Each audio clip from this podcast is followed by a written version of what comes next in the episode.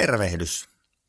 Viestinnän vierihoitajan jouluturinat jatkuu tänään vuorossa osa numero kahdeksan. Mä oon Jarkko Ambrusin viestinnän vierihoitaja ja annan sinulle ilmaisia vinkkejä viestintään joka päivä aina jouluaattoon asti. Sain kuulia palautetta. Eräs kuulijani kertoi, että kiitoksia Jarkko, että joka päivä annat uusia vinkkejä. Ainoa ongelma tässä on se, että mua alkaa ketuttaa, kuinka paljon asioita on jäänyt tekemättä ja mitä pitäisi vielä tehdä. Kiitoksia kiitoksista. Tarkoituksenani ei ole tässä osoittaa, että mitä kaikkea on tekemättä ja viturallaan, vaan antaa vinkkejä ja niihin vinkkeihin voi palata, palata sitten, kun aika on kypsä. Ja joskushan voi olla niin, että asiat on hyvässä hoidossa, mutta joku pieni nyanssi tai asia, sana saattaa laukaista vielä uuden oivalluksen, että hei, asian voisikin tehdä noin. Eli ei kannata ottaa nyt tuskaa näistä jouluturinoista, se ei ole tarkoitukseni. Tämän päivän teema on palavereihin valmistautuminen ja toisten auttaminen. Puhuimme eilen siitä, kuinka paljon meillä kaikilla on palavereita ja kuinka paljon siihen menee aikaa ja kuinka turhauttavan sen, että asioihin pitää palauta.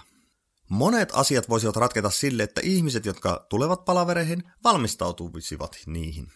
Aika monta kertaa palavereihin tullaan suoraan jostain toisesta palaverista, täysin valmistautumatta, ja välttämättä ei ole edes palaverin agendaa luettu. Toivottavasti et ainakaan palaverin vetäjänä toimin näin, koska palaverin vetäjällä on se tärkein rooli siinä, että hänellä on agenda hallussa ja hän myös ohjaa sitä, että mihin suuntaan palaveri menee. Mutta myös palaverin osallistujat voivat valmistautua ja pitäisikin valmistautua. Ja tässä tulee se tärkeä vinkki. Jos olet valmistautunut palavereihin hyvin, sinulla on paikka auttaa muita ihmisiä palaverin aikana. Joskus voi tulla sellaisia tilanteita, että aletaan miettiä, pohtia ratkaisua siinä palaverissa, ja silloin jos muut ei ole oikein ajatellut etukäteen, niin äkkiä käykin niin, että siinä on puoli tuntia istuttu ja tuherrettu, jonka jälkeen sovitaan sitten seuraava aika tälle asialle. Silloin kaikkien tiimiläisten aikaa on viety puoli tuntia, ja ties kuinka pitkään se seuraava palaveri kestää, jos silloinkaan ei ole valmistauduttu.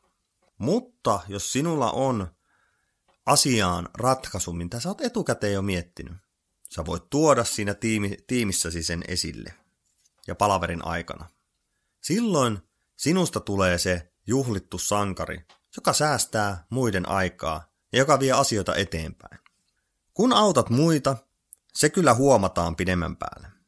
Saat myös paremmin oman näkemyksesi kuuluviin. Ja jos aidosti uskot, että sinun näkemyksesi, sinun ratkaisusi on paras mahdollinen, silloinhan kaikki on parhain päin. Todellinen win-win tilanne. Eli päätä, haluatko sinä olla palaveressa se, joka ei sano mitään ja joka nurisee palaveretten jälkeen, että ei taaskaan tehty mitään, ei ratkottu mitään, vai haluatko sinä olla se ihminen, joka antaa oman osuutensa palavereihin, valjastaa oman osaamisensa tiiminsä eteen ja valmistautuu etukäteen palaverin agendaan. Minulle ainakin vastaus on helppo, kummalla tavalla haluan toimia. Tässä viestinnän vierihoitajan jouluturinat tältä päivältä.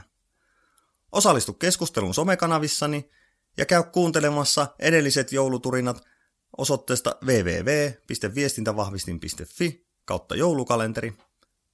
Puhtia työpäivääsi!